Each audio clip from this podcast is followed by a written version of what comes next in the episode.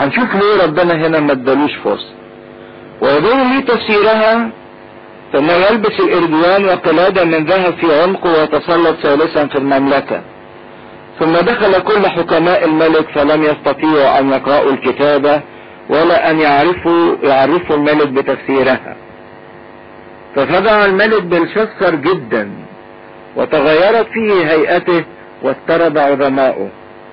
أما الملكة فلسبب كلام الملك وعظمائه دخلت بيت الوليمة فأجابت الملكة قالت أيها الملك عش إلى الأبد.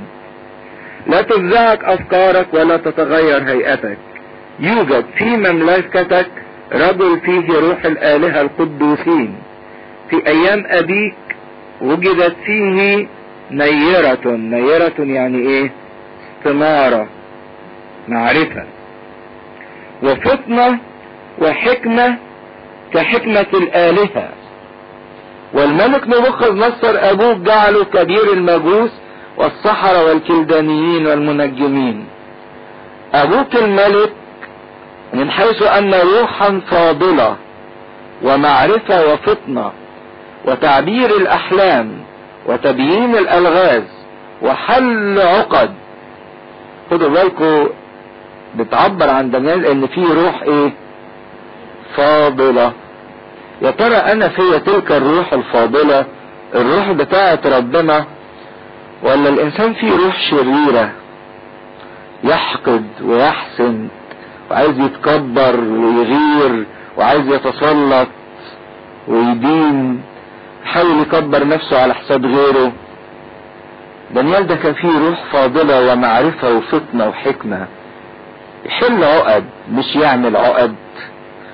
في ناس تعمل عقد تعمل مشاكل تتبسط جدا لما تعمل مشاكل.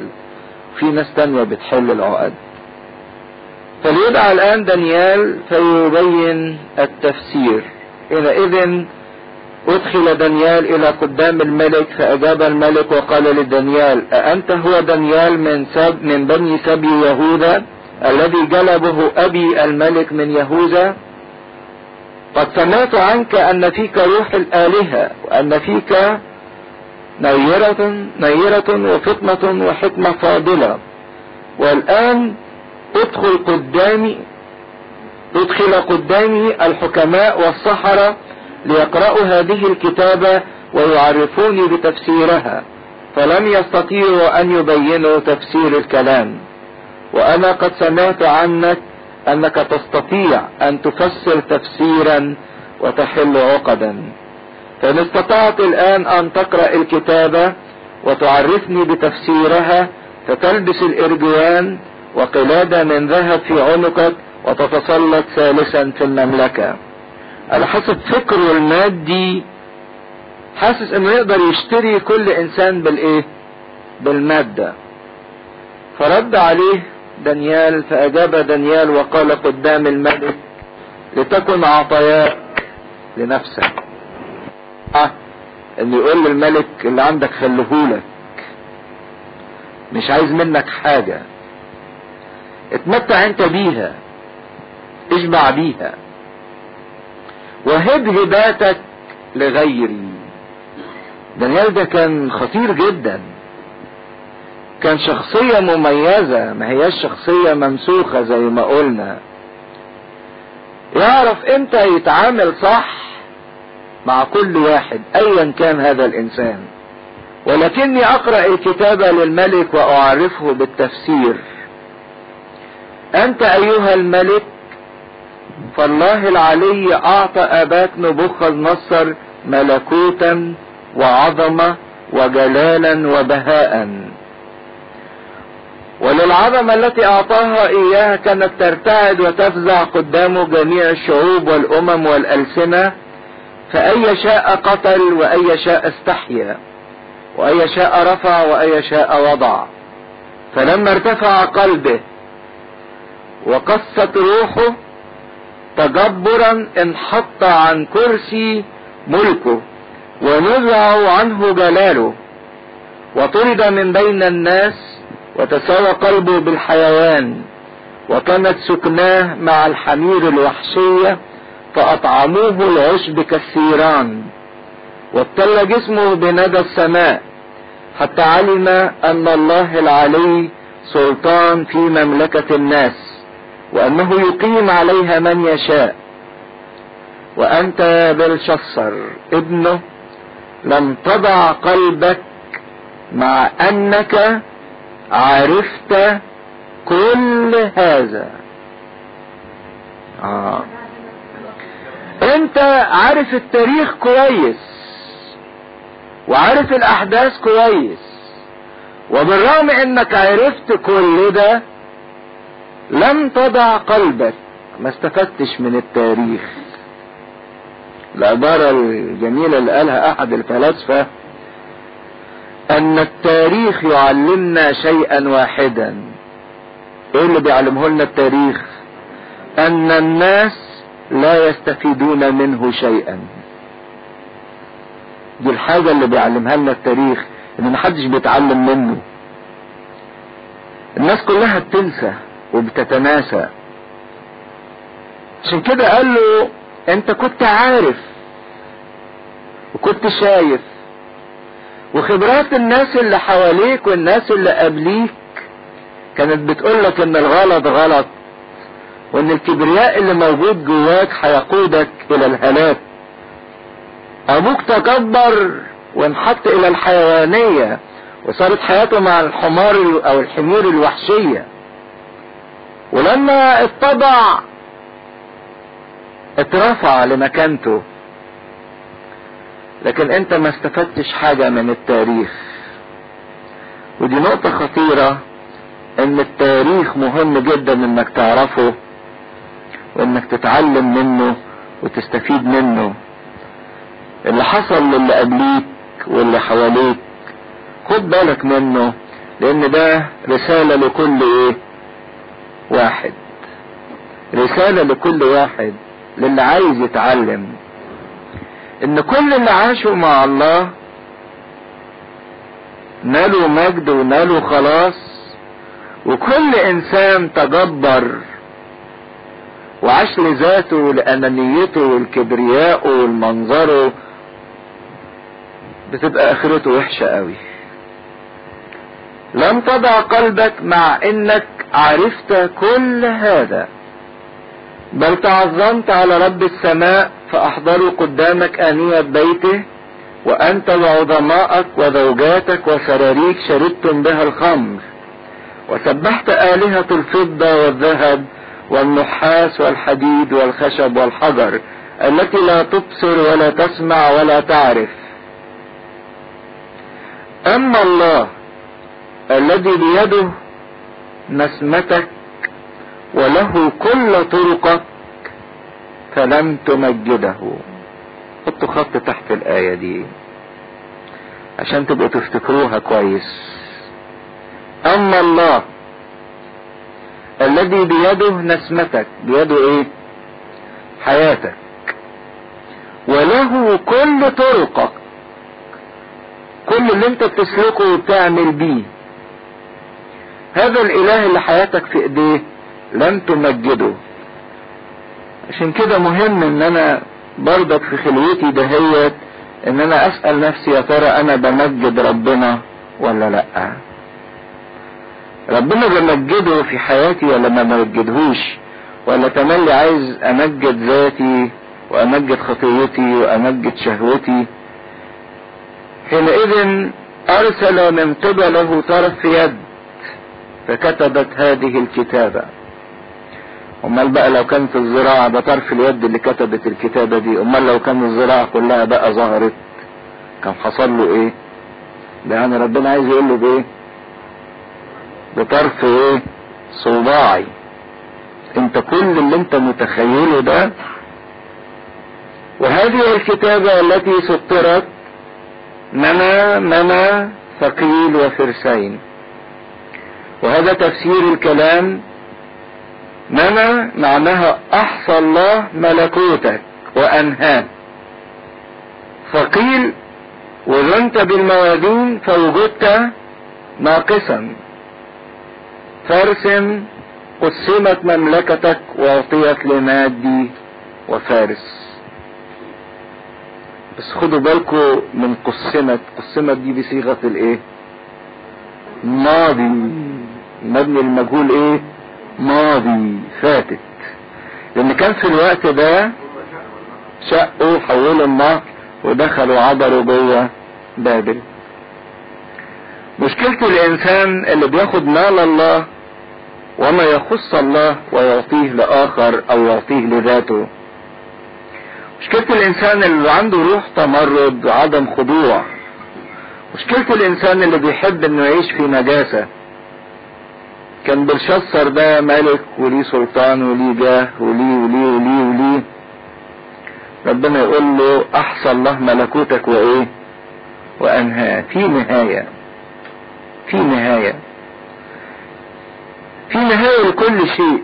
بس يا ترى النهاية بتاعتي هتكون إيه؟ عشان كده يقول نهاية أمر خير من بدايته.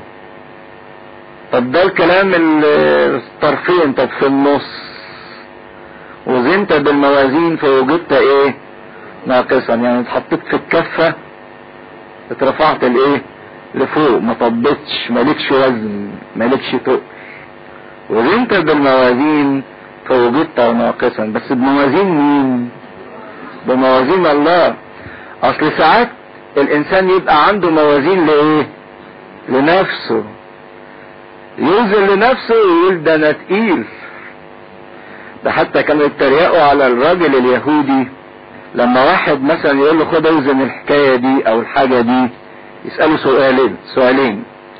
أنت هتشتري ولا هتبيع؟ لو هو هيشتري لنفسه يعمل إيه؟ خفف لو هو اللي هيبيع هيتقل.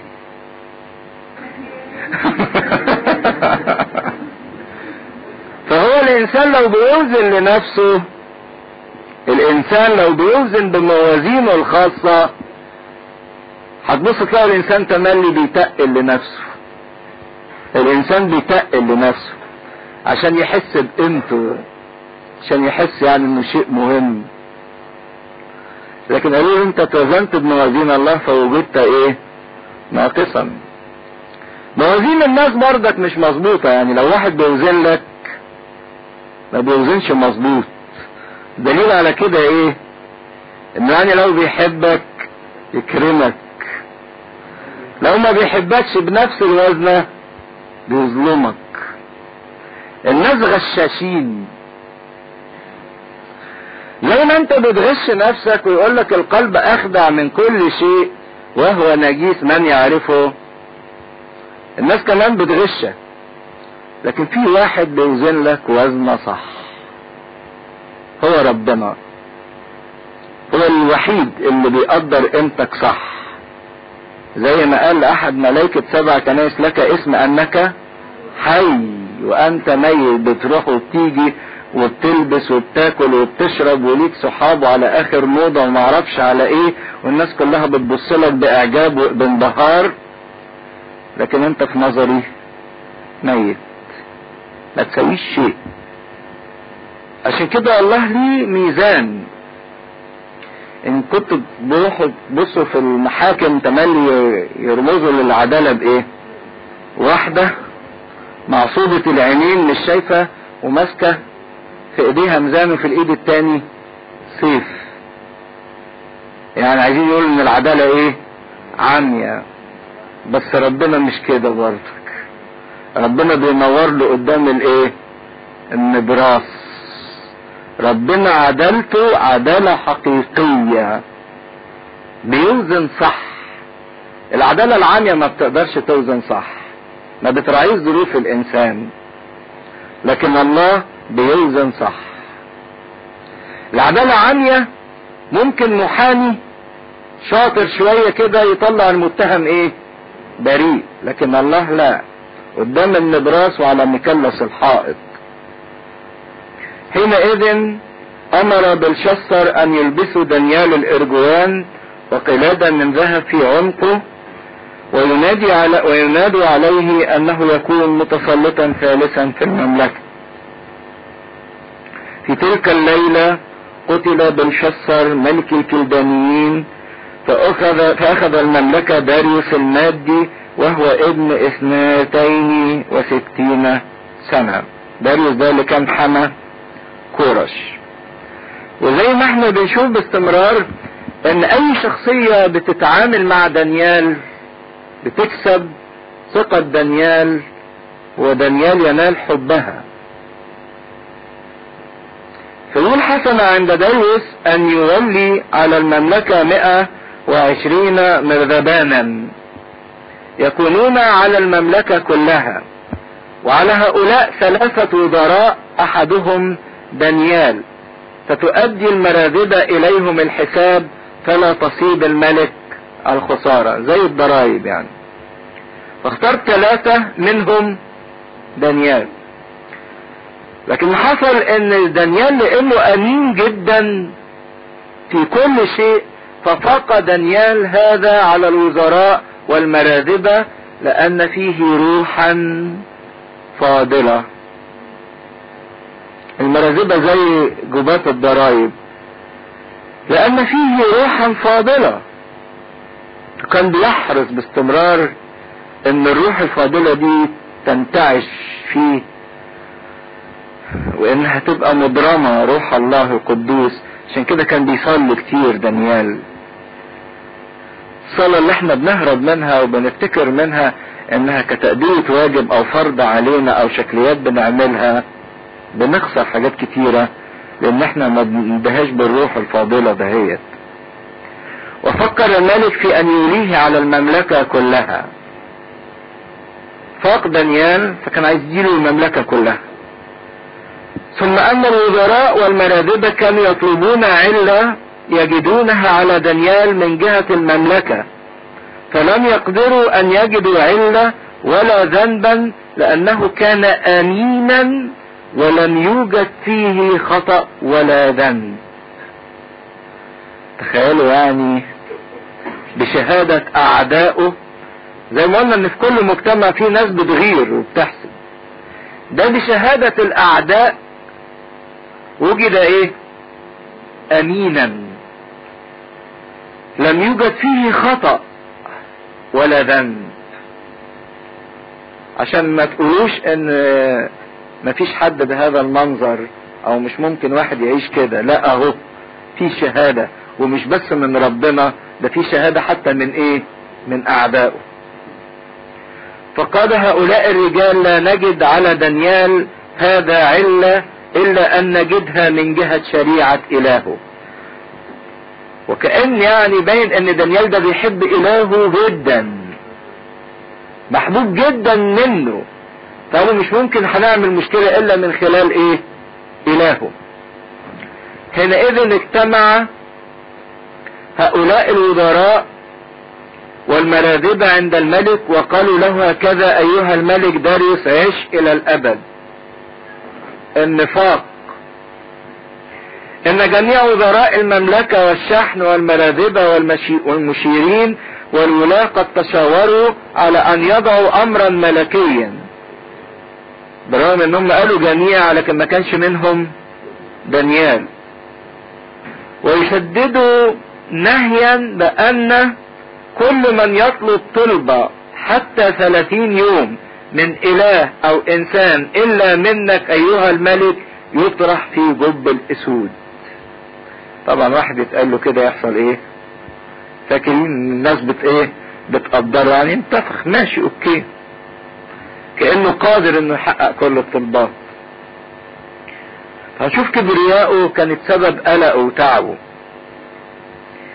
فثبت الآن النهي أيها الملك وامضي الكتابة لكي لا تتغير كشريعة مادي وفارس. ده أنت لسه بتأسس ملك جديد فمش هتقدر تعمل استثناءات لأن القوانين لازم تبقى إيه؟ صارمة ومنفذة. لو أنت عايز تعمل إمبراطورية قوية التي لا تنسخ لا تتغير. لأجل ذلك أمضى الملك داريوس الكتابة والنهي. علم دانيال بإمضاء الكتابة. ذهب إلى بيته. وكواه مفتوحة. في عليته نحو أورشليم. فجثى على ركبتيه ثلاثة مرات في اليوم وصلى وحمد قدام إلهه كما كان يفعل قبل ذلك. ده عايز يقول لنا إن دي كانت حياة دانيال الكواه بتاعته أو الشباك بتاعه مفتوح باصص ناحية إيه؟ أورشليم. يورينا شوفوا بالرغم دانيال كان وصل لسن التسعين وفوق. كل الظروف اللي مر بيها ومحاولة كلدنته وتغيير اسمه وان هم يعلموه الثقافة الكلدانية واللغة الكلدانية والوظائف اللي دخل فيها والمراكز اللي وصل ليها حوالي سبعين سنة وأكتر. لكن ظل الشباك بتاعه مفتوح ناحية إيه؟ أورشليم. مثبت وجهه ناحية أورشليم. أورشليم دي مدينة إلهه. مدينة إلهه. والحقيقة دانيال لما كان صغير وهو متاخد السبي سمع كلمة قالها أرميا النبي. حب إن إحنا نقراها. نلاقيها في أرمية واحد وخمسين. أرمية واحد وخمسين عدد خمسين. صفحة ألف مية تلاتة وستين.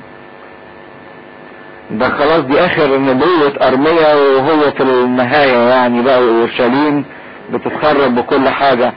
قال للناس عبارة لطيفة قوي. أيها الناجون من السيف يعني اللي هتكتب له نجاة مش هيموت. اذهبوا اذهبوا يعني روحوا بابل. لا تقفوا. اذكروا الرب من بعيد.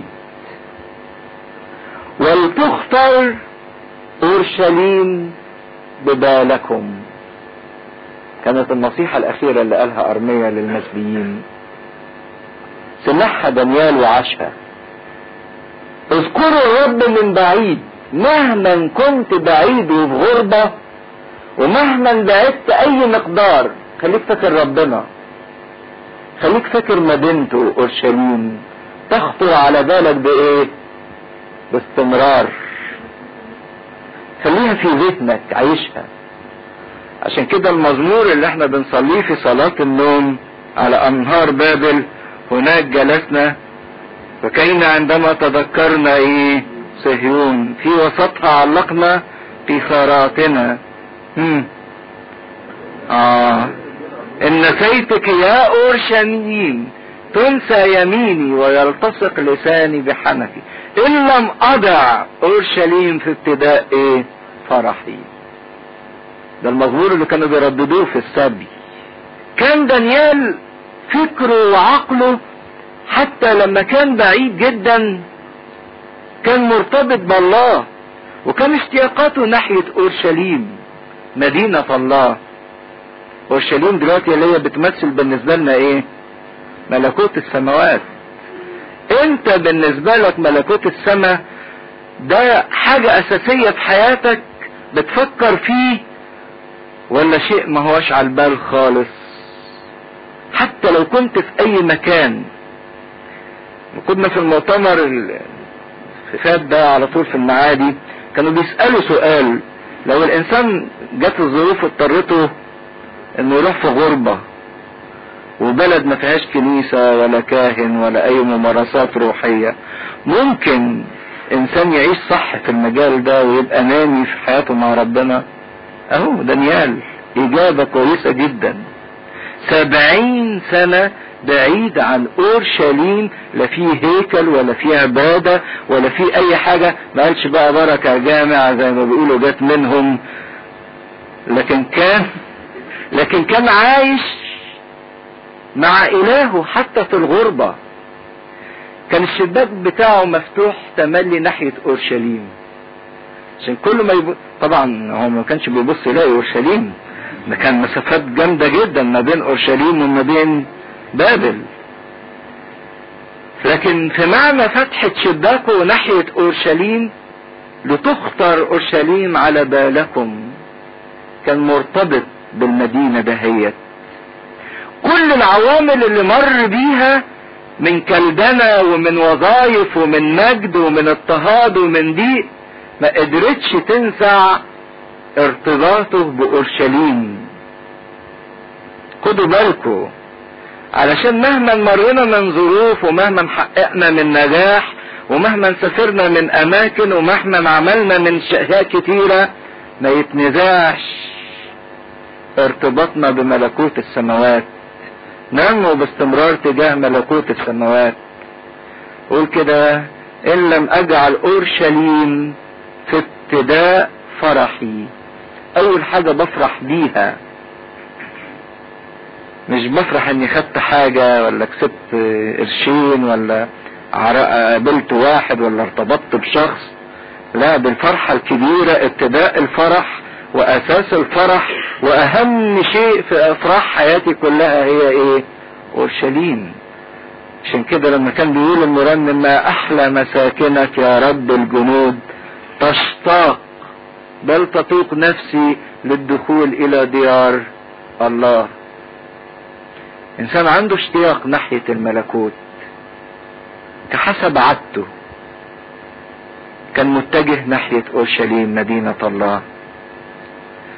خدوا بالكم إن التعبير اللي اتقال بردك مهم إنه مش لما عرف كده راح فتح الشباك. لا ده هو شباكه باستمرار إيه؟ مفتوح. هو ما عملش عند معاهم يعني أو يعني عايز يظهر يعني جدعنة لا دي طبيعته وحياته اليومية إن شباكه مفتوح وهو بيصلي. لأنه باصص لأورشليم اشتياقاته ناحية أورشليم اشتياقاته ناحية إلهه. دي كانت عادته. عشان كده جثى على ركبتيه وصلى وسبح. زي ما هو متعمد.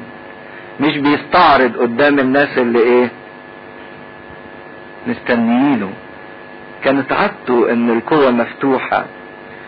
فوقت واحد مثلا بيصلي. وبعدين في البيت وهو بيصلي قاعد متضايق خايف لحد إيه؟ يخش يلاقيه بيصلي فايه يتكسف. طب يقول طب ما أنا مش مصلي عشان ما حدش يشوفني بايه بصلي.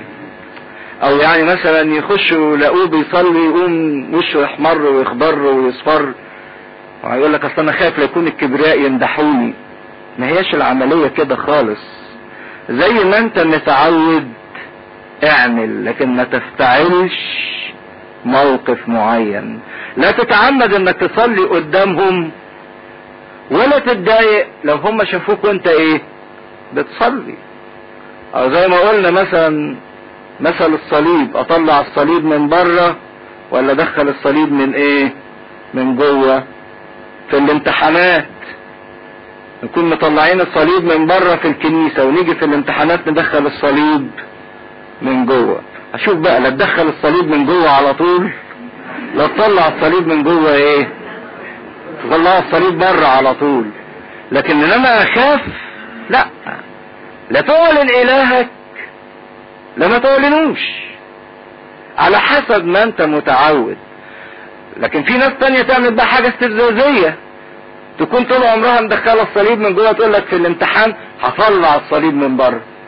ما هوش موضوع تحدي أو استفزاز لكن عيش الحياة اللي أنت بتعيشها الحقيقية. لا تستفز ولا تخبي وتغطي الحاجة اللي جواك.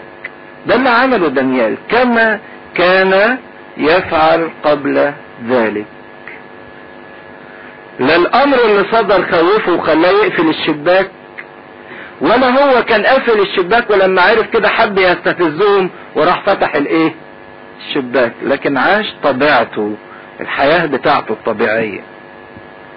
فاجتمع حينئذ هؤلاء الرجال فوجدوا دانيال يطلب ويتضرع قدام إلهه.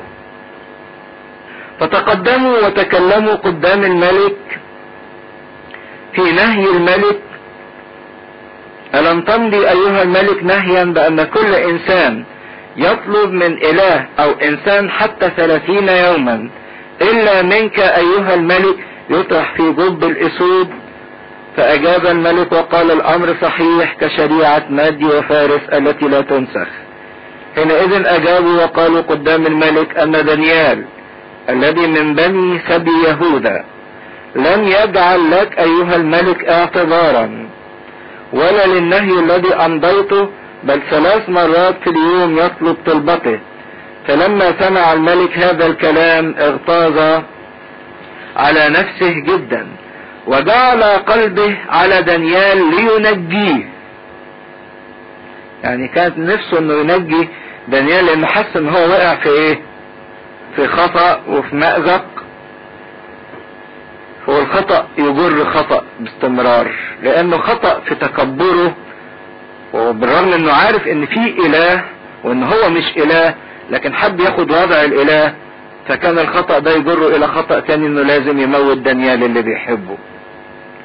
واجتهد إلى غروب الشمس لينقذه.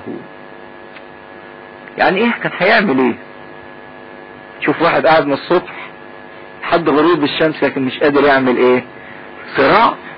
انت بتأسس امبراطورية ولو نسخت القوانين بتاعتك محدش هيحترمك مش هتقدر تحكم. فاجتمع أولئك الرجال إلى الملك وقالوا للملك أعلم أيها الملك أن شريعة مادي وفارس هي أن كل نهي أو أمر يضعه الملك لا يتغير. حينئذ أمر الملك فأحضروا دانيال وطرحوه في جب الأسود. وأجاب الملك وقال لدانيال حلوة العبارة دي قوي إن إلهك ده هو بيقول له إن إلهك الذي تعبده دائما هو ينجيك. ده شوفوا يعني هو كان عارف طبيعة العلاقة اللي بين دانيال وبين الله. كلمة دائما دي جميلة جدا. انه بيعبد ربنا دايما مش أوقات أوقات أو في اجتماعات وفي خلوات وبعد كده مفيش. لكن كانت حياة بيعيشها دانيال مع الله. وكأن دانيال كأن داريوس عنده إيمان إن هذا الإله بتاع دانيال القادر واللي بيحب دانيال ودانيال بيحبه لازم هيعمل إيه؟ هينجيه. وأتى بحجر ووضع على فم الجب وختمه الملك بخاتمه. ده الملك هو اللي عمل كده. وخاتم عظمائه لئلا يتغير القصد من دانيال. قفل بختمه عشان محدش من الناس التانيين ممكن يروح يموت دانيال ويقول له إيه؟ إن الأسود هي اللي كلته لأن كان عارف بمكرهم فختم بختمه عشان يأمن على دانيال. خدوا بالكم المعنى الرمزي الجميل دانيال وهو بيطرح في جب الأسود وجب الأسود ده عليه الإيه؟ ختم. كان رمز حلو قوي. لنزول السيد المسيح إلى الهاوية وإلى الجحيم وختم القبر وبعدين خروجه إيه؟ حيا. حينئذ مضى الملك إلى قصره وبات صائما. ما كلش ولم يؤت قدامه بسراريه وطار عنه النوم. واحد قلقان وخايف ومفزوع ومش قادر ياكل ولا يتمتع. وتخيلوا منظر دانيال في الجب كانت مشاعره إيه؟ ثم قام الملك باكرا عند الفجر. طلع دانيال فين؟ عند الفجر زي المسيح ما قام إيه؟ فجر الأحد. وذهب مسرعا إلى جب الأسود. فلما اقترب إلى الجب نادى دانيال بصوت آسف. أجاب أسيف. وأجاب الملك وقال لدانيال يا دانيال عبد الله الحي. شوفوا بيدي ربنا هنا لقب إيه؟ حي. هل إلهك الذي تعبده دائما قدر أن ينجيك من الأسود؟ فتكلم دانيال مع الملك يا أيها الملك عش إلى الأبد. إلهي أرسل ملاكه وسد أفواه الأسود فلم تضرني. لأني وجدت بريئا قدامه وقدامك أيضا أيها الملك لم أفعل ذنبا. وكانت قيامة المسيح بسبب بر الإيه؟ المسيح. بس شوفوا دانيال اسمه زي ما قلنا دانيال كان معناها الله يقضي. كان متأكد من براءته لأني وجدت إيه؟ بريئا قدام الله وقدامك عشان كده قضيتي باستمرار في إيدين مين؟ الله اللي أنا عايش معاه. ما خافش من أي مكيدة ومن أي شيء. أرسل ملاكه وسد أفواه الأسود. والمنظر الجميل اللي بيترسم دانيال قاعد في الجب والأسود تحت رجليه. بقها مقفول. زي ما قلنا قبل كده دانيال أخضع الأسود اللي بره لأنه أصلا كان أخضع الاسود اللي إيه؟ اللي جوه. كان اتعلم إزاي يتحكم في نفسه في صومه وفي صلاته وفي الروح الفاضلة اللي جواه. ما كانش إنسان شهواني. ما كانش إنسان مندفع انفعالي. ما كانش إنسان متلذذ. ما كانش إنسان غير أمين. لأنه كان جدا أمين مع نفسه قدر يسكت كل الاسود اللي كانت حواليه. الله إلهي أرسل ملاكه وسد أفواه الأسود. ممكن واحد ياخد الصلاة الحلوة دي كده وياخدها كتدريب ليه. كل ما تبقى في أسود عايزة تاكله. يقول الله إلهي أرسل إيه؟ ملاك. وابعت لي الملاك وسد أفواه الإيه؟ إيه الأسود اللي هتاكلني دي. خطية الشكوى كل ما الإنسان يحس إنه مغلوب وفي الخطية أو الشر ده زي أسد جاي يبتلعه مش بيقول إبليس عدوكم يقول كاسد ملتمس من يبتلعه حتى إبليس ده ربنا يسد بقه. يرسل ملاكه فيسد أفواه الإيه؟ الأسود. للإنسان اللي بيصلي للإنسان اللي بيدي لإلهه وضعه في حياته. حينئذ فرح الملك به وامر أن يصعد دانيال من الجب فأصعد دانيال من الجب ولم يوجد فيه ضرر لأنه آمن بإلهه. تقدروا تاخدوا الحتة دي كده وتبروزوها. لم يوجد فيه ضرر لأنه آمن بإلهه.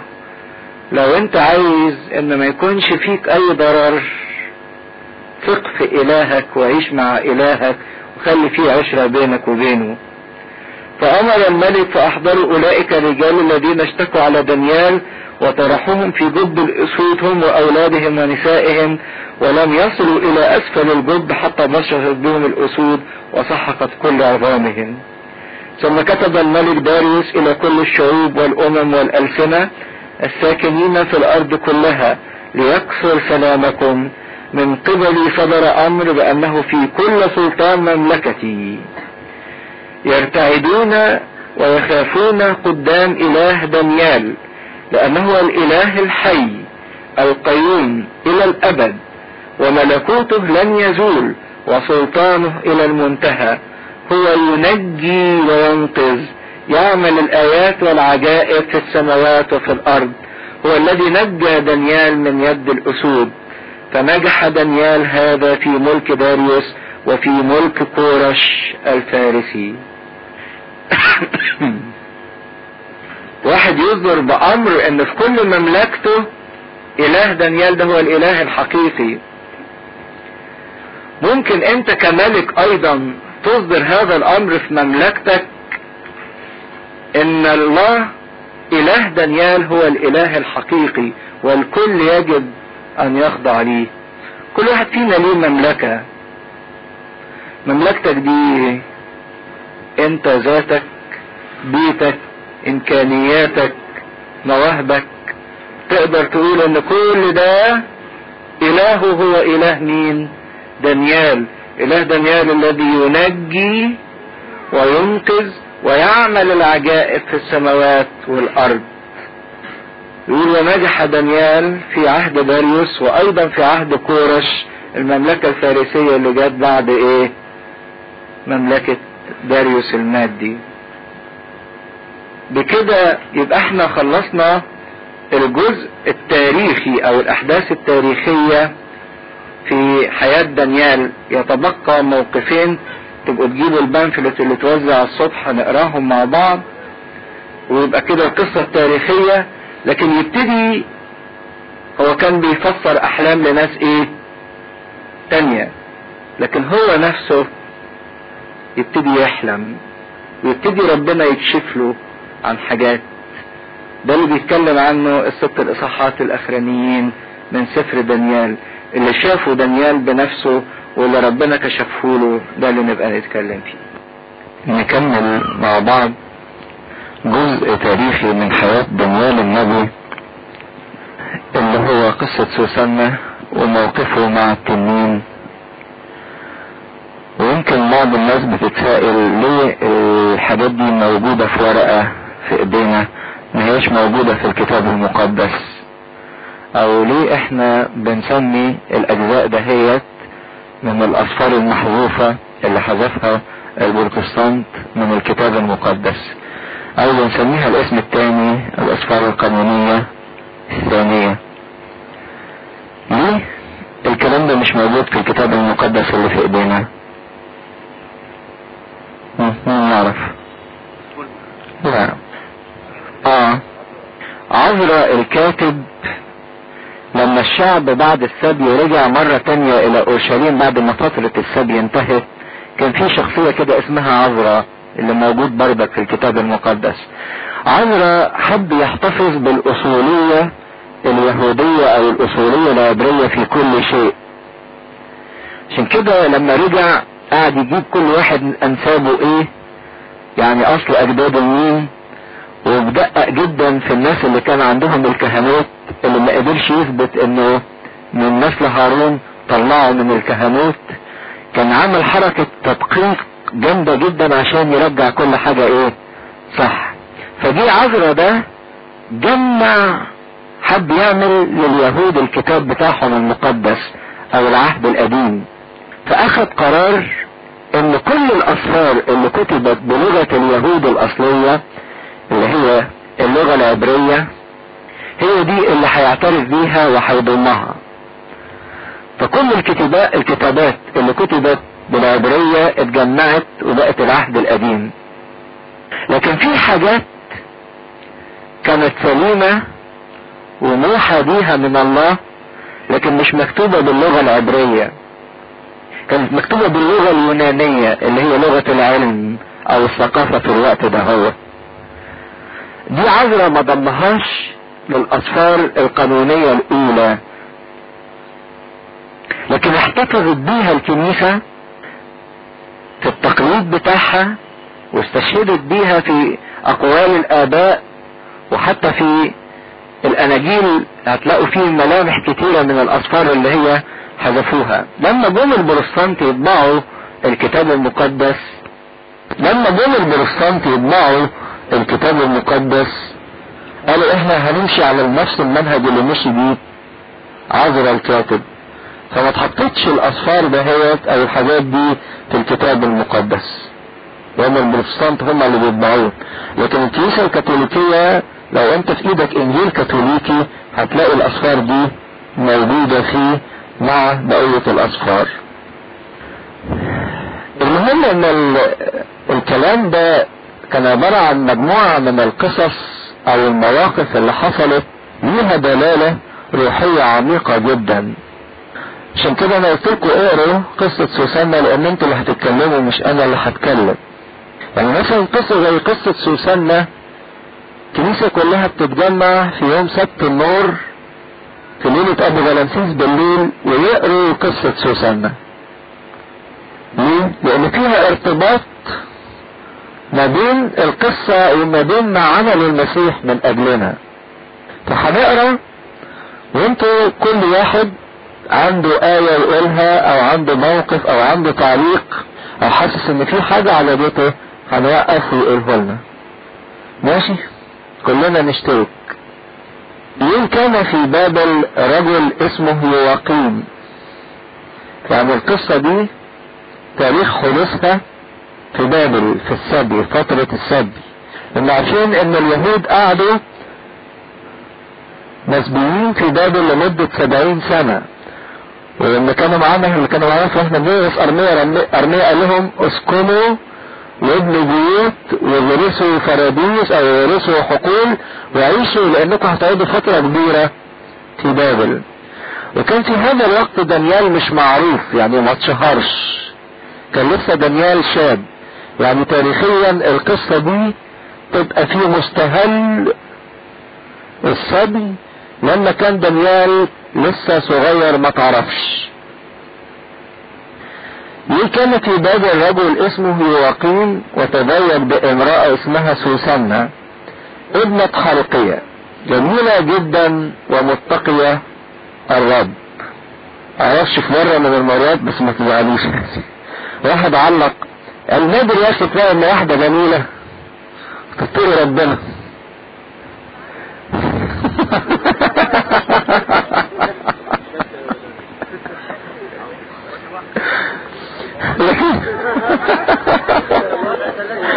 معلش انت انت يا سيد مسبحها من الأول بماذا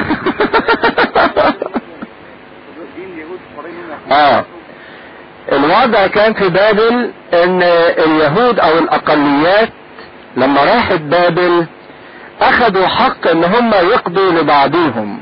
يعني كل جماعة مستقلة ليها قاضي وليها نظامها وكل حاجة. الحاجة اللطيفة في نبوخذ نصر إنه ما فرضش الديانة بتاعته والعادات بتاعته بقوة على الناس اللي إيه؟ اللي جابهم. ما فرضش عليهم بالقوة. ساب كل واحد يعيش زي ما هو عايز.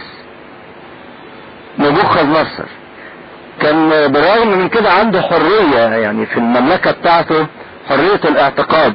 وإن كان في مواقف معينة زي ما شفنا في اطول النار والحاجات دي دي كانت حاجات بتمس إيه؟ شخصه. أيوه كانت في مواقف قليلة جدا لأن دي حاجة بتمس هو إيه؟ شخصيا. لكن ما فرضش عبادة بيه المرضوخ الإله بتاعه على كل الإيه؟ الناس. لكن كان عنده نوع من الحكمة إنه سمح لكل واحد يعيش زي ما هو عايش. بس هو كان عنده نوع من الذكاء الآخر. هو قال سيب البلد تغيرهم. يعني اليهود مثلا بسبب طول الفترة هيتعودوا ويتطبعوا بأهل إيه؟ البلد. لكن اداهم كل واحد حكمه كأقلية مستقلة.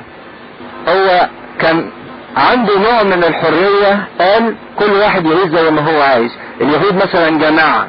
المصريين جماعة اللي من فلسطين جماعة. اليهود أوكي يمشوا أمورهم زي ما هم عايشين بناس منهم تحكمهم على حسب مبادئهم وإيه؟ وعقائدهم. لكن اللي يجمع ده كله إيه؟ إنه كان عنده أمل إنه على مدى طول السنين الناس دي تتغير وتتطبع وتكل يعني. زي في أمريكا كل مجموعة عندها قانونها المستقل لكن الكل بيصب في إيه؟ في إطار عام واحد. فبيقول أن سوسنة دي كانت جميلة ومتقية الرب. لأن ساعات الإنسان لما بيحس إنه عنده حاجة زيادة عن التانيين جمال أو مادة أو حاجة يحس إنه أرفع من التانيين أنا غني وقد استغنيت. لكن نادر ما تلاقي الشخصية اللي هي تبقى تجمع ما بين جمال الروح وجمال النفس وجمال الجسد. وبصر على الثلاث حاجات دول. جمال الروح يعني ليها علاقة بربنا. جمال النفس يعني نفسها سوية مش معقدة مش كلاكيع من جوه. وجمال الجسد جمال الطبيعة اللي اتخلقت بيها. وكان أبواها صديقين فأدب ابنتهما على حسب شريعة موسى. وجميل جدا إن يقول إن في نفس طالعة متربية على حسب كلمة الله مش على حسب أهواء الآباء والأمهات أو المزاج الشخصي لكل واحد. نفس طالعة متجهة ناحية ربنا متأدبة حسب كلمة الله. وكان يقيم زوجها غنيا جدا. يمكن دول نموذج للناس اللي مستريحين من كل شيء ماديا واجتماعيا ونفسيا وروحيا. وكانت له حديقة تالي داره وكان اليهود يجتمعون إليه لكأنه كان أوجههم جميعا وكان قد أقيم شيخان من الشعب للقضاء في تلك السنة. كانوا بيختاروا كل سنة اتنين ليهم حكمة حكمة الشيوخ عشان يحكموا في المنازعات اللي بتتم بين الايه؟ الأشخاص. وهم من الذين قال السيد عنهم. مين هو السيد؟ آه ربنا. أن الإثم قد صدر من بابل من شيوخ خضاه كما يظن أنهم مدبري الشعب. وكان هذان الشيخان ملازمين يقيم مع كل ذي دعوة ليحكما بينهما. وكانت سوسنة متى انصرف الشعب عند الظهر تدخل وتتمشى في حديقة رجلها. فكان الشيخان ينظرانها كل يوم تدخل وتتمشى في البستان. فكلف بهواها وأسلم عقولهما للفساد وأغمض أعينهما لئلا ينظرا إلى السماء ولئلا يتذكر الأحكام العادلة. صعب إنك تلاقي واحد ممكن كبير في السن لكن ليه تصرفات الطفولة أو ليه تصرفات الشهوانية؟ مش بس في السن دول كمان في المركز إن هم مفروض يقضوا بين الشعب. لكن ما كانوش عايشين في ربنا. وبيحدد سبب معين لانحدار الشيخين دول من السن ومن المركز بتاعهم إلى حاجات الصبيانية أو الطفولية. إيه السر في إنهم عاشوا كده غلط؟ ها؟ آه. أغمض عيناهما اعينهما لئلا ينظرا إلى السماء. ما كانوش عميان لكن دول غمضوا بإيه؟ بإرادتهم. مش عايزين يبصوا لفوق. وأخطر حاجة في حياة الإنسان الإنسان اللي ما بيبصش فوق. الإنسان اللي بيبص لتحت حوالين رجليه حوالين الأرض وحوالين الطين. الانسان ما تعودش إنه يرفع نظره للسماء كل يوم وفي كل وقت. ده مش سهل قوي إن هو يغلط. ويغلط وهو مش زيان بنفسه. يغلط من غير ما يحس. إنسان بيبص للطين باستمرار بيبص للتراب. فرق كبير بين واحد باصص لفوق واحد باصص لتحت باستمرار. أغمض أعينهما لئلا ينظرا إلى السماء وألا يتذكرا الأحكام العادلة. مش عايزين يبصوا للسماء عشان عايزين يتناسوا ربنا عايزين يتناسوا الصح عايزين يتناسوا الحق. عايزين يعيشوا في الغلط باستمرار ومحدش يبكتهم على الغلط. رفضوا بمنتهى الإرادة إن حد أي حاجة تفكرهم بالصح عايز يعيش بحريته أو بانسيابه. وكان كلاهما شغوفين بها ولم يكاشف أحدهما الآخر بوجده بوجده عن المشاعر اللي جواه. لأنهما كان يخجلان أن يخبر بشهوتهما لأنهما كانا يريدان أن يضاجعهما هما الاثنين. جواهم شهوة بتشدهم ناحية الخطية بالرغم ان هم عارفين إن الموضوع ده موضوع إيه؟ مخجل. الناس اللي بتسأل ده صح ولا غلط؟ ده الصح باين صح والغلط باين إيه؟ غلط. والدليل على كده خجلهم ما كانش الموضوع ده بالرغم من إنه بيخجلهم لدرجة إن هما الاتنين اتكسفوا يقولوا لبعض كانوا مخبيين على بعض. لكن هما الاتنين بيشتركوا في عمل واحد هيظهر الشر والإثم اللي جواهم.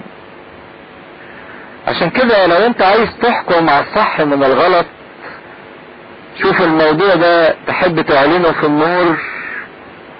وتظهره في النور ولا الموضوع ده بتخجل منه؟ بس تحب تظهره في النور مش ببجاحة أو بوقاحة.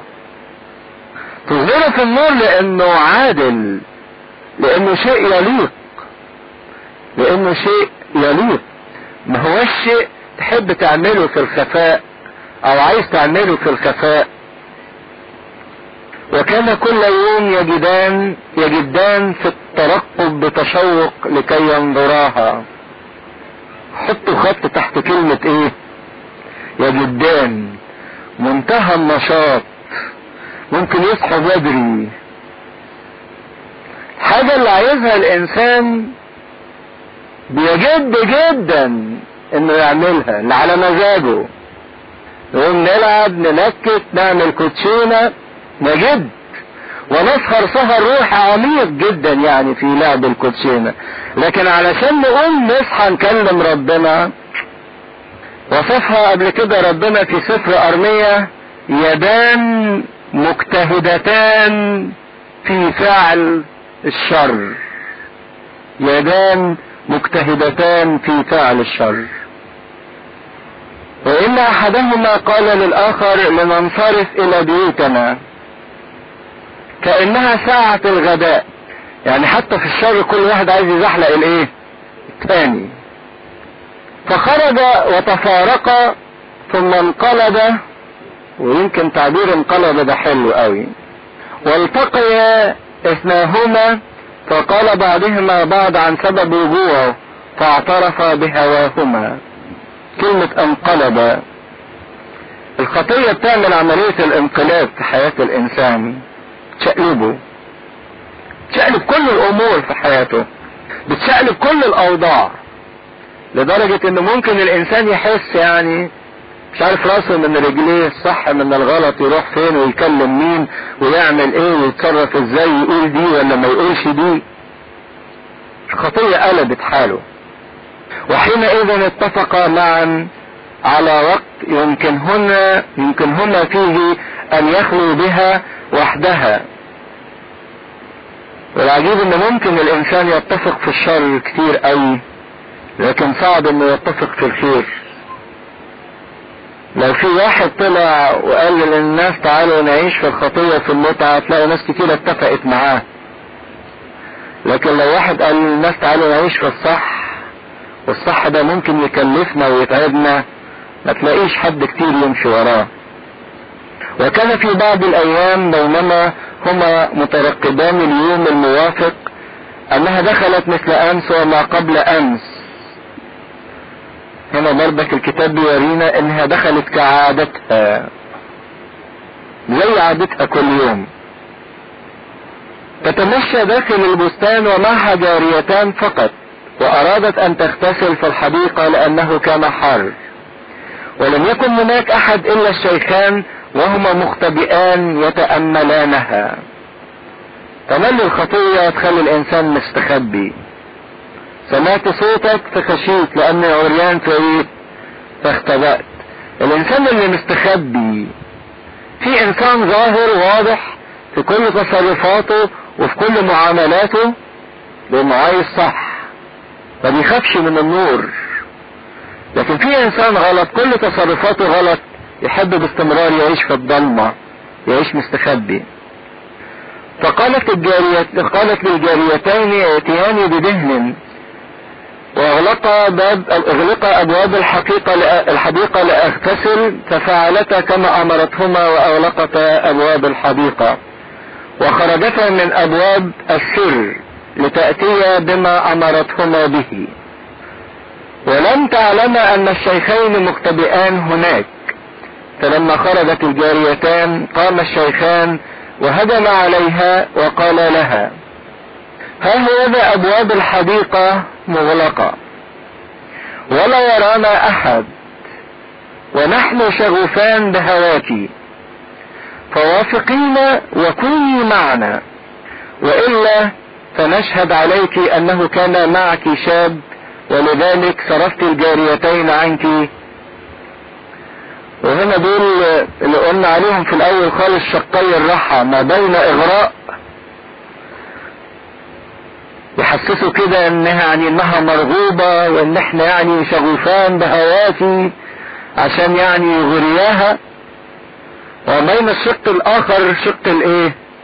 تهديد والوعيد والهلاك. ساعات الإنسان بيبقى مسكين جدا. يعني على رأي ما بيتريقوا يعني إن الواحدة بس خدوا الكلام اللي أنا بقوله ده حاجة broad mind يعني ما تبقوش تفكيركم صغير. لما واحدة مثلا تبقى ماشية وبعدين اتنين يجوا يعكسوها فهي يعني تعمل نفسها مش أخدة بالها و... مش معبراهم يعني. تقيلة يعني. وبعدين تبص تلاقيهم تاني يوم تاني يوم تلاقيهم برضك مثلا أو تلاقيه واقف. واقف متأدب جدا جنبيها محتاج إليك. وذليل في الحضرة بين يديك.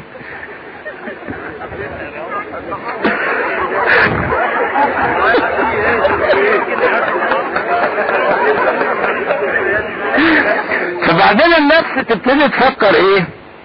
لا امبارح عملنا نفسنا مستقيمين ومشينا بس هو الواد يظهر غلبان. حاله بالبلا. ده يظهر بيحبني. ده يظهر إنه مقدرني. فالمرة دي مشينا المرة اللي فاتت مشينا بسرعة نبتدي المرة دي نمشي بالراحة.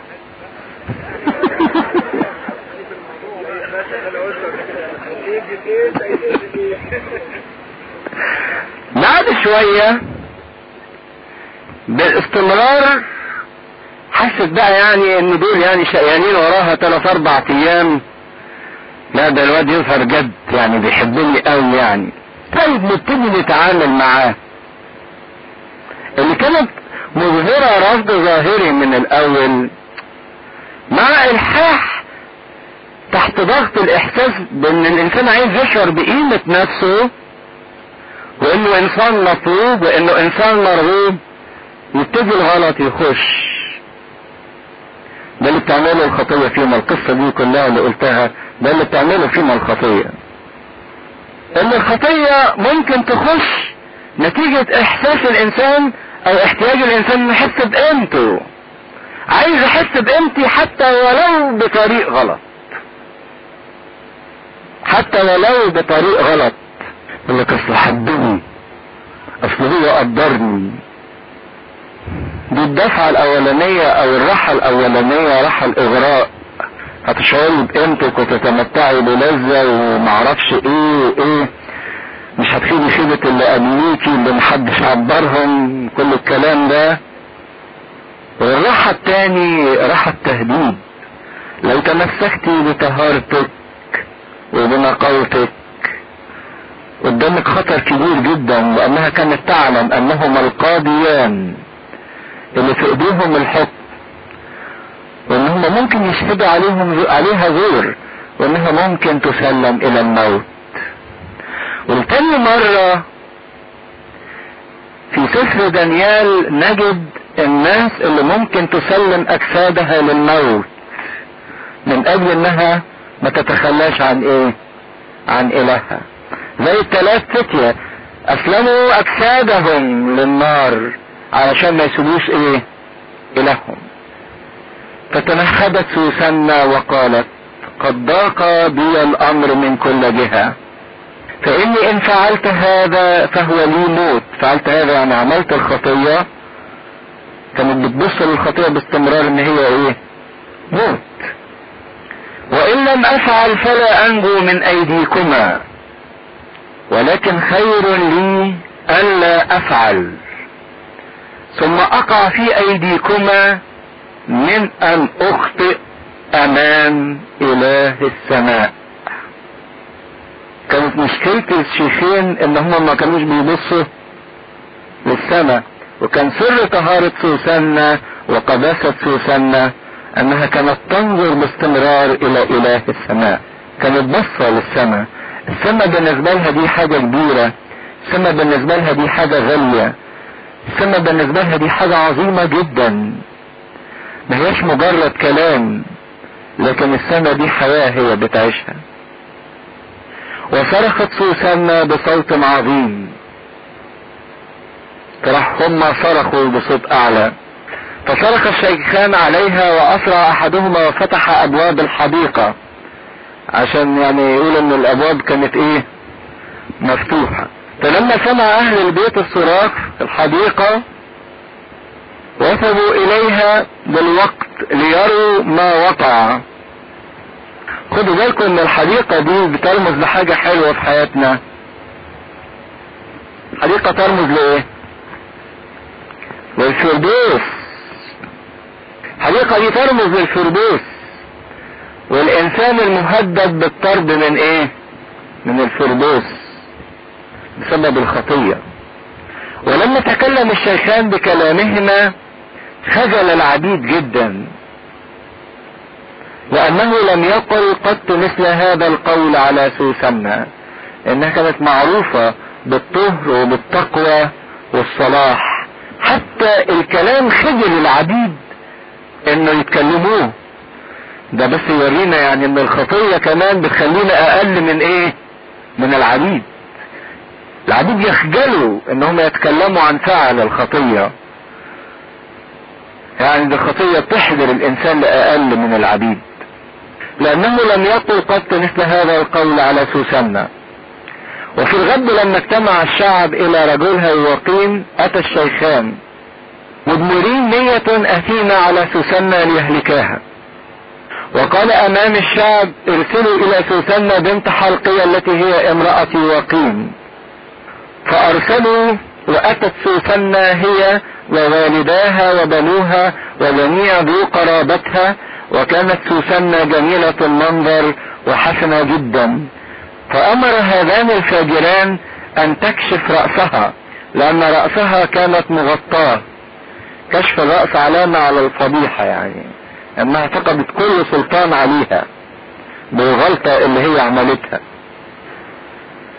ليشبع من جمالها وكان أهلها وجميع الذين ينظرونها يبكون. فقام الشيخان في وسط الشعب وضع أيديهما على رأسها فرفعت طرفها إلى السماء. الشيخين حطوا إيديهم على إيه؟ على رأسها يعني الخطية مثبتة عليها. لكن هي ما بصش شيء لايديهم بصت لإيه؟ للسماء. الإنسان اللي ناظر باستمرار للسماء ليه سلوك وليه تعزية وليه خلاص؟ بعكس الإنسان اللي ناظر للأرض. دي قصة كل إنسان. عايزين ياخدوه من عريسه. عريسه اللي هو مين؟ المسيح. وحاطين إيديهم. الخطية ثابتة عليا. مودان. أنا عايزكم تاخدوا بالكم الكلام ده عشان تقولوا لي في الآخر إيه وجه المقارنة الخطية ثابتة عليا مودان. لكن قلبي مرفوع للإيه؟ للسماء نظري للسماء. لأن الخلاص يأتي منين؟ من السماء.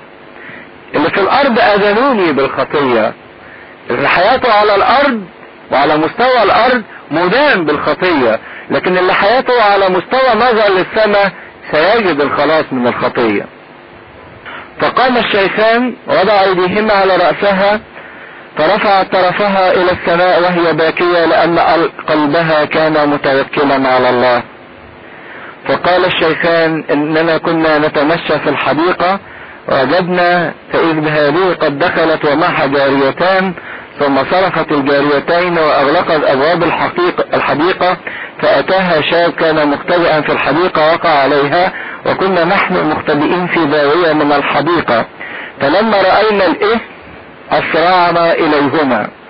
ورأيناهم متعانقين اما ذاك فلم نستطع أن نمسكه لأنه كان أقوى منا ففتح الأبواب وفر واما هذه فقبضنا عليها. وسألناها عن الشاب فأبت أن تخبرنا هذا ما نشهد به. وكان على حسب شريعة العهد القديم أن القضية تقوم على فم إيه؟ شاهدين. فصدقهما المجمع لأنهما شيخان وقاضيان في الشعب وحكموا عليها بالموت وفعلا صدر عليها حكم الموت. بس كانت شهادة الشيخين دول كانوا مفروض يسألوهم سؤال ما تسألش آه إيه اللي مخبيكم فين؟ في الحديقة. ما تسألش السؤال ده. صدر حكم الموت على البريء. أيوه. فصرخت سوسنة بصوت عظيم وقالت خدوا بالكم الصلاة دي حلوة قوي. أيها الإله الازلي العارف الخفايا العالم بكل شيء قبل أن يكون أنت تعلم أيها الرب إنهما شهد علي بالدور وها أنا أموت ولم أصنع شيئا مما استري علي به هذان. فاستجاب الرب لصوتها وإذ كانت تساق إلى الموت نبه الله روحا مقدسا. إحنا قلنا إن دانيال معناه الله يقضي. لتاني مرة هنا نحس إن الحكم في إيدين مين؟ الله. لأن سوسنة قد آمنت بأن الله هو الذي يقضي إيه؟ لها. قضيتها مشكلتها في إيدين ربنا مش في إيدين حد. نبه الله روحا مقدسا لشاب حدث. حدث. لسه سنه صغير. اسمه دانيال. فصرخ بصوت عظيم أنا بريء من دم هذه المرأة. عمل لهم حق فيتو مشكلة الناس إنها ممكن بسهولة جدا تصدق الإيه؟ الغلط. ما تصدق يعني مصيبة وتشبع إيه؟ فيها يعني. لكن دانيال ده الوحيد اللي قال أنا بريء من دم المرأة دهيت فالتفت إليه الشعب كله وقال ما هذا الكلام الذي قلته؟ فوقف في وسطهم وقال هكذا أنتم أغبياء يا بني إسرائيل. ما فحصتم وما عرفتم الحق وقضيتم على بني إسرائيل؟ لكن ارجعوا إلى القضاء فإن هذين إنما شهد عليها بالدور. فأسرع الشعب كله ورجع. فقال له الشيخان هلما اجلس بيننا وأفدنا فقد أتاك الله المشيخة. مشيخة يعني ربنا اداك حكمة الايه؟ الشيوخ فقال لهم دانيال افرقهما بعضهما عن بعض بعيدا فأحكم عليهما. فلما افترق الواحد عن الآخر دعا إحداهما وقال له يا أيها المتعتق الأيام الشرير. متعتق الأيام الشريرة. ده لقب ممكن يعني يكون لأحد منا يعني. واحد متعتق يعني في أيام الشر وخبرة في الخطية. لقد أتت عليك خطاياك التي ارتكبتها تقضي قضاء ظلم لتحكم على الأبرياء وتطلق المجرمين. وقد قال الرب أن البريء والذكي لا تقتلهما. فالآن إن كنت قد رأيتهما فقل تحت أية شجرة رأيتهما يتحدثان. شوفوا حتى الطاهر والنقي نقي في تعبيره في إيه؟ في كلامه. فرق كبير بين الكلام اللي هم قالوه ساعة التهمة وبين الكلام اللي بيقولوا دانيال شفتهم بيتكلموا فين؟ لكن اللي فكره نجس وقذر يظن باستمرار في اللي حواليه النجاسة والقذارة والدنس. واللي فكره طاهر يظن باستمرار في اللي حواليه إن هم أطهار. فقال تحت الذروة نوع من الشجر معين. فقال دانيال قد صوبت كذبك على رأسك. فها هو ذا ملاك الله قد أمر من لدن الله بأن يشقك شطرين؟ والتاني فوجئ بالسؤال فقال إيه؟ أي حاجة. هو كان ذكي جدا بحكمة انه حس إن الاثنين دول كدابين فإما هيقولوا نوع شجر مش موجود أصلا في الجنينة لأن هما الاثنين هيختلفوا. ثم عملوا وامر بإقبال الآخر فقال له يا نسل كنعان. كنعان ده اللي ملعون يعني. وليس يهوذا. كنعان ده اللي أخذ اللعنة ابن نوح. ويهوذا ده اللي أخذ الإيه؟ البركة. فعايز يقول له أنت ابن اللعنة مش ابن البركة. قد إيه؟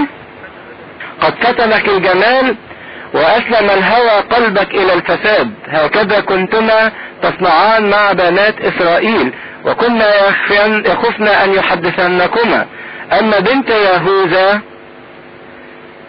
فلم تحتمل فجوركما. أما بيتكلموا عن شعب الله في حالة الخطية بيقولوا عليه شعب إيه؟ إسرائيل. ولما بيتكلموا عليه في حالة البر بيقولوا عليه شعب إيه؟ يهوذا والآن قل لي تحت أي شجرة صادفتهما يتحدثان فقال تحت السنديانة. فقال له دانيال وأنت أيضا قد صوبت كذبك على رأسك فما فملاك الله واقف وبيده سيف ليقطعك شطرين؟ وليبيدكما أنتما الاثنين. ليبيدكما أنتما الاثنين. فصرخ الجميع كله بصوت عظيم وبارك الله. مخلص.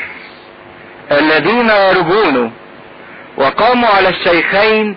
وقد أثبت دانيال من نطقهما أنهما شهدا بالزور وصنعوا بهما كما نوي أن يصنعوا بالقريب عما عملا بما في شريعة موسى فقتلوهما وخلص الدم الذكي في وخلص الدم الذكي في ذلك اليوم. فسبح حلقية وامرأته الرب لأجل ابنتهما مع يقيم رجلها وذو قرابتهم لأنه لم يوجد في سوسنة شيء قبيح. وعظم دانيال عند الشعب من ذلك اليوم فيما بعد. بص في الشاطر الأخير ده فيه ثلاث كلمات كده نقف عندهم حلوين قوي. ليبيدكما أنتما الاثنين.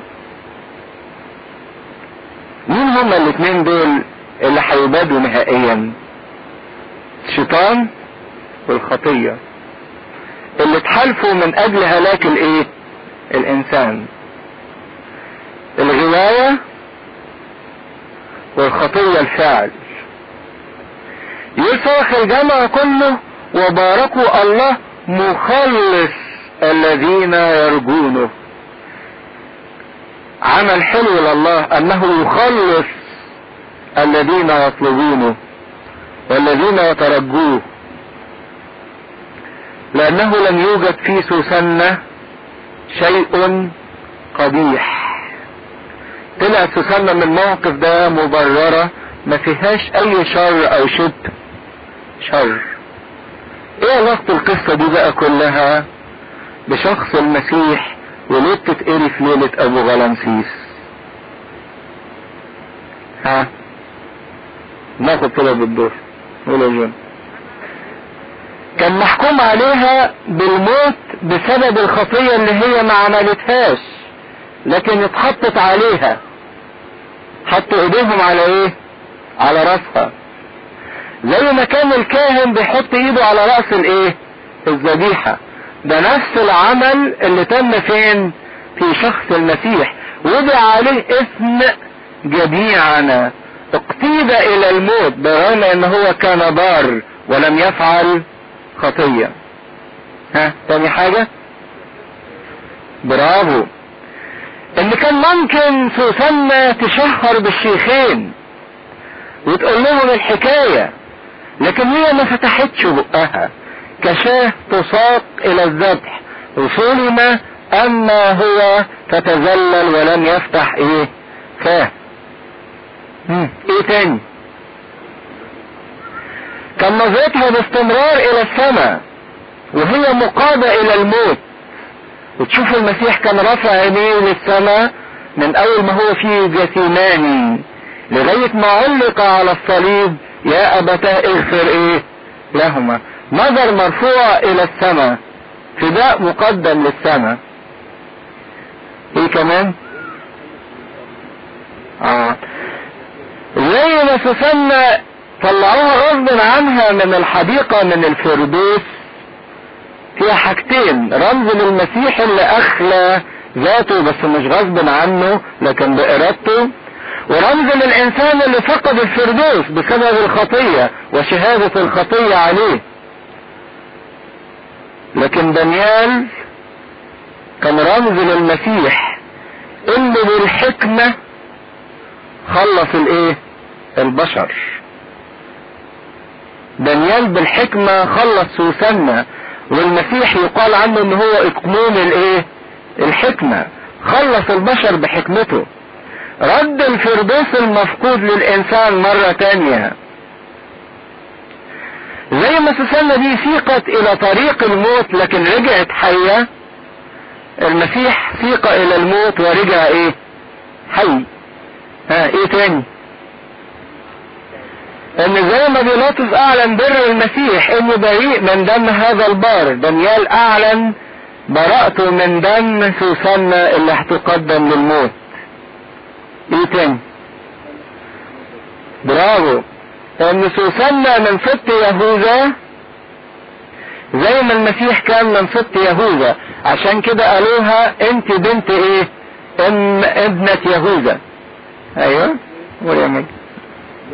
وهي بريئة ودي عايز يقول ده اللي بيعمله الشيخين دول الشيطان رمز للشيطان ورمز للخطية اللي كانت عايشة مع كل الناس وكل الناس مخبياها وما إيه؟ ما أعلنتهاش. لكن سوسنة أعلنت الإيه؟ الخطية فضحت الخطية. عشان كده يقول على شخص المسيح دان الخطية بالإيه؟ بالجسد. دان الخطية يعني إيه؟